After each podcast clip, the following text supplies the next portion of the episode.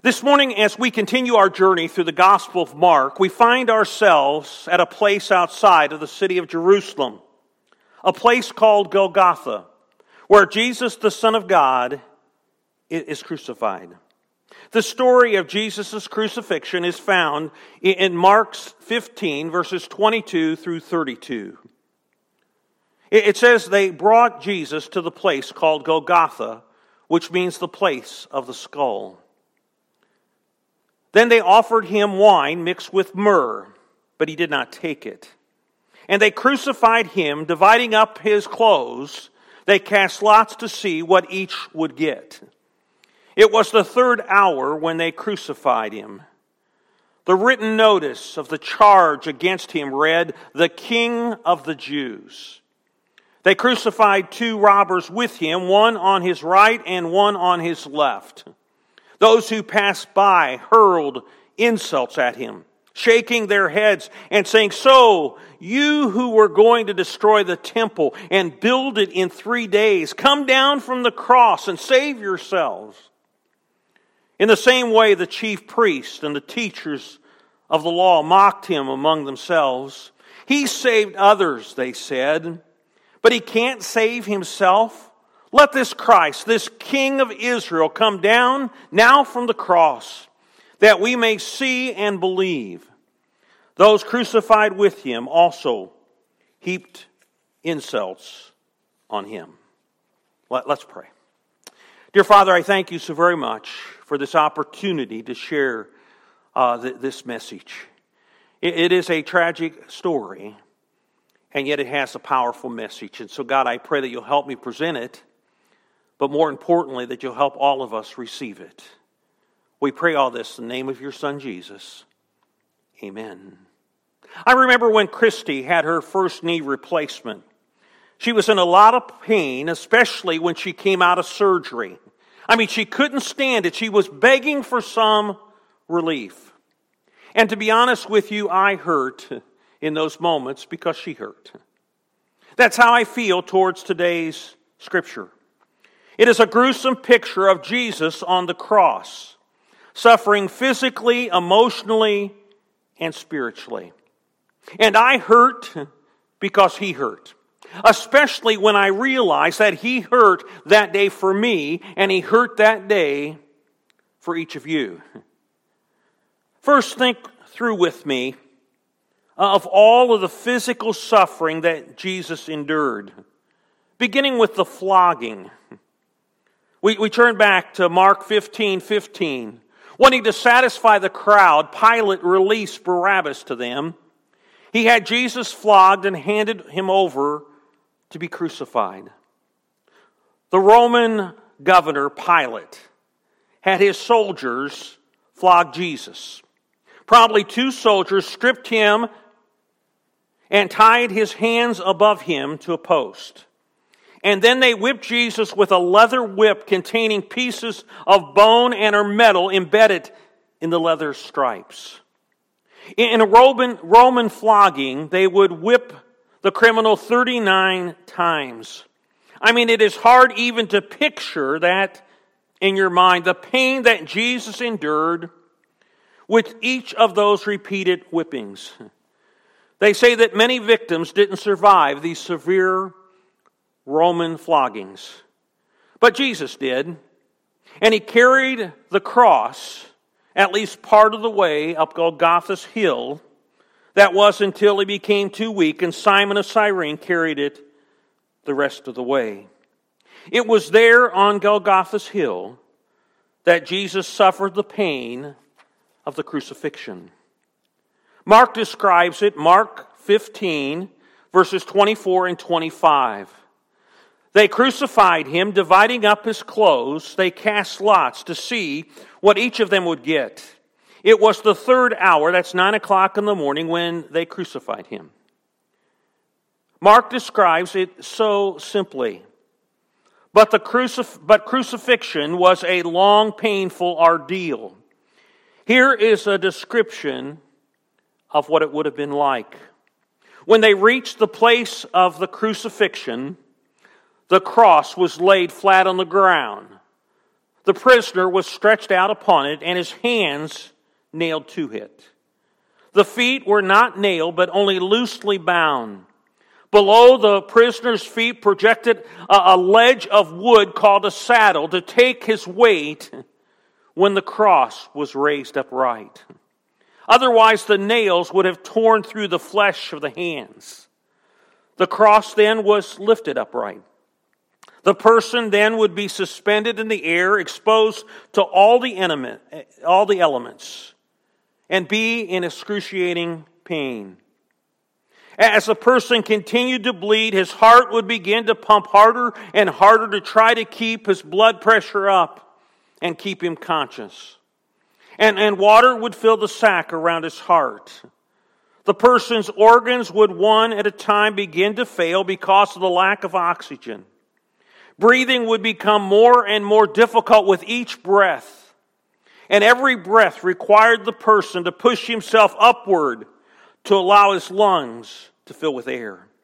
Finally, when the person had not ha- did not have enough strength or ability to lift himself up to another breath, or when his heart would take it no longer, the person would die of heart failure or, or suffocation. But death, for most, did not come for a day or two. Think about that. And during the entire time, that person would have been in agonizing pain. Graciously, I guess Jesus lived only six hours there on the cross. But it was six hours of pain, physical pain, and suffering. But there was more to Jesus' suffering than just what happened to him physically. There was also his emotional suffering. I mean, just think of the humiliation of it all. Look again, Mark 15, 24. And they crucified him, dividing up his clothes. They cast lots to see what each would get. It was a practice of the Romans to crucify men totally naked. But among the Jews, their condemned would be permitted to wear a loincloth. And we don't know whether they followed that day the Roman practice or the Jewish practice with Jesus. At best, he was only wearing a loincloth when he was crucified. And the soldiers were playfully gambling for the rest of his clothes below. How humiliating. Also, look at, look at Mark 15, 27. They crucified two thieves with him, one on his right and one on his left. I mean, just think about that. Here is Jesus, the promised Messiah, the Christ, the Son of the living God, and he is being treated like a common criminal, with common criminals on either side, even though, even though he had done nothing wrong. This only heightened the humility of it all. And then you add to that all of the mocking that took place. The sign that Pilate had placed above Jesus on the cross was mocking both Jesus and the Jews. Mark 15, 26, the written notice of the charge against him read, The King of the Jews. In essence, Pilate was sarcastically saying, Look at this pitiful king that represents such a pitiful people. But in reality, Jesus was more of a king than Pilate. He was more than the king of the Jews. He was the king and is the king of kings and the Lord of lords. But certainly, he is not being treated like that there at the cross. And not only did Pilate mock him, but those passing by the cross that day mocked him. Mark, Mark 15, 29 and 30, those who passed by hurled insults at him, shaking their heads and saying, So, you who were going to destroy the temple and build it in three days, come down from the cross and save yourself. As one commentary put it, those passing by were acting like silly children who mock and make fun of each other. They were specifically making fun of one of Jesus' teachings. He, in talking about his body, said that his temple would be destroyed, but it would be, it would be rebuilt in three days. It was all talking about his resurrection. But the people there, the passerbys, did not understand that. And so, as I said a couple of weeks ago, we mock what we don't understand. And they mocked there at the cross what they didn't understand. Jesus would have, he, he had some work that he needed to do in their minds in destroying and rebuilding the temple. So if he was going to get that work done, he was going to have to save himself and come down from the cross. The Jewish leaders joined in the mocking. Mark 15, verses 31 32. In the same way, the chief priest and the teachers of the law mocked him among themselves. He, he saved others, they said, but he can't save himself. Let this Christ, this King of Israel, come down from the cross that we may see and believe. These Jewish leaders knew of many people. They knew of many people Jesus had saved and changed their life. Sick who he had healed, lepers who he had cleansed, demon possessed who he had set free, handicapped who he had restored, and dead he had risen from the dead. Jesus had miraculously done all of that. But now he can't miraculously come down from the cross. These Jewish leaders were mockingly saying, Jesus, if you're really the Messiah, the Christ, if you're really the King of the Jews that you claim to be, come down from the cross so that we can see it and believe it and believe in you. They are not interested here in believing in Jesus. The only thing that they're interested in is mocking him and making fun of him. And there was one more group that was mocking Jesus that day. It is in the last part of the last verse in this morning's scripture. The end of Mark 15:32 tells us this. Those crucified with him also heaped insults on him.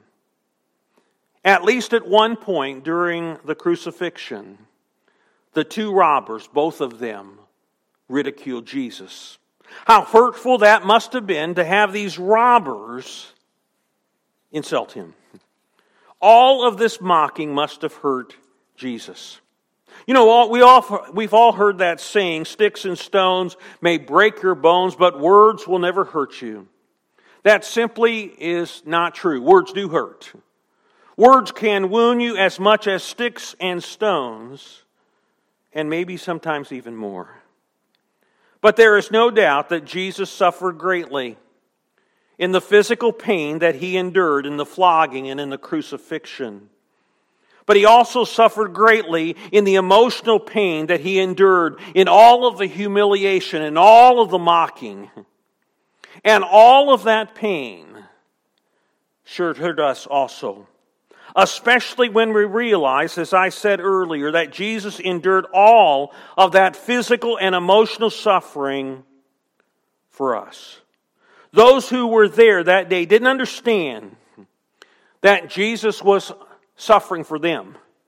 But we need to understand that He was suffering there for us. See, what they didn't understand about Jesus' suffering and death, we need to understand. And there are three specific things I'd just like to talk to you about this morning quickly that they didn't understand that we must understand. The first thing that we must understand is that Jesus didn't lessen his pain so that we might be helped through his suffering. There, there's a verse in this morning's scripture that I have not mentioned yet. Mark 15, 23. That then they offered him wine mixed with myrrh, but he did not take it. Before Jesus was nailed to the cross, the soldiers offered him some wine mixed with myrrh. This was some kind uh, of neurotic, some kind of narcotic drink that was given for those who were going to be crucified to decrease their sensitivity towards the intense pain. According to an old tradition, it may have been a special drink that, that the respected women of Jerusalem prepared to help ease the criminal's pain. The soldiers did not mind giving the criminals the drink. It made the job that they had much easier. It made the men more manageable, especially as they nailed them to the cross. But Jesus refused this narcotic drink. The soldiers couldn't understand why. Everyone who is going to be crucified would take the drink to ease their pain, but not Jesus. Why not? See, Jesus had come into the world to die on the cross. And he wanted to fulfill that mission with a clear mind, not a fuzzy mind. Plus, he had come as a human being to experience all of the pain that we experience in our lives. The, the struggle of temptation, the hurt of rejection, the pangs of hunger, the, the, the, grief of loss, and here the pain of death. Jesus experienced it all so that we might be helped as we experience those same things in our lives. Just listen to these verses from Hebrews 4, verses 15 and 16. For we do not have a high priest talking about Jesus who is unable to sympathize with our weaknesses. But we have one who has been tempted in every way just as we are, yet was without sin. Let us then approach the throne of grace with confidence so that we may receive mercy and find grace to help us in our time of need. Life brings us hurts, doesn't it? And Jesus can help us in our hurts because He knows what we're going through. He experienced those same hurts. That's why we're encouraged to come boldly before the throne of God in prayer, knowing that there we will receive God's mercy and there we will find Jesus' grace to help us when we need it. Jesus didn't lessen his pain at the cross so that we might be helped through his suffering. He did not lessen his pain on the cross so that he might help us in our pain and suffering.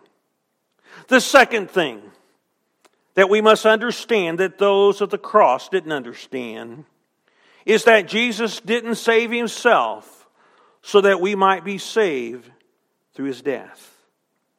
Remember how those passing by the cross were mocking Jesus. They said those who passed by hurled insults at him, shaking their heads and saying, So, you who are going to destroy the temple and build it in three days, come down from the cross and save yourselves. These passerbys challenged Jesus to come down from the cross and save himself. They mocked him about destroying the temple and rebuilding it. And he couldn't complete that work if he died on the cross. And so Jesus needed to come down from the cross. What they did not understand, and what we need to understand, is that Jesus could have come down from the cross that day. Let me read for you something that Jesus said earlier to Peter after Peter defended him with a sword at his arrest. Here's what he said in Matthew 26, 53 and 54. Don't you realize that I could ask my Father for thousands of angels to protect us, and he would send them instantly? But if I did, how would the scriptures be fulfilled that describes what must happen now? Jesus could have obviously asked God at that moment on the cross to call thousands of angels to come and free him. But see, Jesus had a higher purpose to fulfill. There's an old country song entitled 10,000 Angels. And the words of that song go like this They bound the hands of Jesus in the garden where he prayed. They led him through the streets in shame. They spat upon the Savior so pure and free from sin. They said, Crucify him, he's to blame. Uh, upon his precious head they placed a crown of thorns. They laughed and said, Behold the King. They struck him and they cursed him and mocked him, his holy name. All alone, he suffered everything. And then that powerful chorus. He could have called 10,000 angels to destroy the world and set him free. He could have called 10,000 angels, but he died alone for you and me. See, Jesus didn't save himself on the cross because he came to save us through the cross. He came, as we have been emphasizing, to suffer and die for our sins and our salvation. Listen to what the Apostle Peter declared later before the Sanhedrin, the Sanhedrin that had convicted Jesus to die. Acts 4, verse number 12. Salvation is found in no one else. There is no other name under heaven given to mankind by which we must be saved. Jesus didn't save himself on the cross so we might be saved through his death. He didn't save himself on the cross so that he might save us through his sacrificial death. And quickly, the third thing that we must understand that those of the cross didn't understand is that Jesus didn't come down from the cross so that we might believe in him through his resurrection. Remember the mocking of the Jewish leaders. In the same way, the chief priest and the teachers of the law mocked him among themselves. He saved others, they said, but he cannot save himself. Let this Christ, this King of Israel, come down now from the cross that we may see and believe. These religious leaders mocked Jesus. He saved others, but he could not save himself, they said. They said that they would believe in him. They would believe that he was the Christ, the, the Messiah, that he was the King of Israel, if he would just come down right then from the cross. But what they didn't understand is the reason that we believe in Jesus is because he didn't come down from the cross. He did something more than come down from the cross. He died on the cross and he rose again. And amazingly, after the resurrection, many of these religious leaders came to believe in Jesus. Acts 6 7 records it. It says, So the word of God spread. The number of disciples in Jerusalem increased rapidly, and a large number of the priests became obedient to the faith. Some of the priests who mocked Jesus that day believed in him because of his death and resurrection. And we believe in Jesus today because of his death and resurrection. That is the good news that we proclaim to others, that they might believe in Jesus. Jesus didn't come down from the cross that we, you and I, might believe through his death and resurrection. I'm going to close with the words of the Apostle Paul in 1 Corinthians 15, verses 3 through 8. For what I received, I passed on to you as of first importance that Christ Jesus died for our sins according to the Scriptures, that he was buried, that he was raised up on the third day according to the Scriptures, and that he appeared to Peter and then to the twelve. After that, he appeared to more than 500 of the brothers at the same time, most of whom are still living, though some have fallen asleep. And then he appeared to James, and then to all the apostles. And last of all, he appeared to me, talking about Paul, as to one abnormally born. People, that is the core of the gospel. That is the core of the good news that we believe in and the good news that we proclaim. That Jesus died, was buried, and rose again, and appeared to many after his resurrection. And then again, remember, He did it all for us. Let me share some practical applications here as we end. Let me suggest three action steps this morning. Kind of reminds us of those three points I've just talked about. Number one, know that Jesus will help you in your life struggles because of his own life's struggles. Jesus went through a human life here on earth. He may have been God, but he was a human being. And so he suffered in his life that again he might understand our suffering and help us through uh, those difficult times. Now, number two, recognize that Jesus died on the cross for you. He died for your forgiveness and your salvation. He died for me, He died for you. And it is through Him our sins are forgiven, and it is in through Him that we have the hope of eternal life with Him in heaven. And then, last of all, my encouragement is believe in Jesus and trust Him in His salvation for your forgiveness and your salvation. It really comes down to decision, people, what you do with Jesus. And so, what are you going to do with Jesus and His sacrifice? If you've already accepted Him as Lord and Savior, be sure of the faith that you have. But if you've never accepted Him, we challenge you today. We challenge you today to put your faith in Him. Let, us pray. Dear Father, I thank you so very much uh, for your presence in our lives. I thank you so very much for the special gift of your Son, and I thank you for his willingness to go to the cross.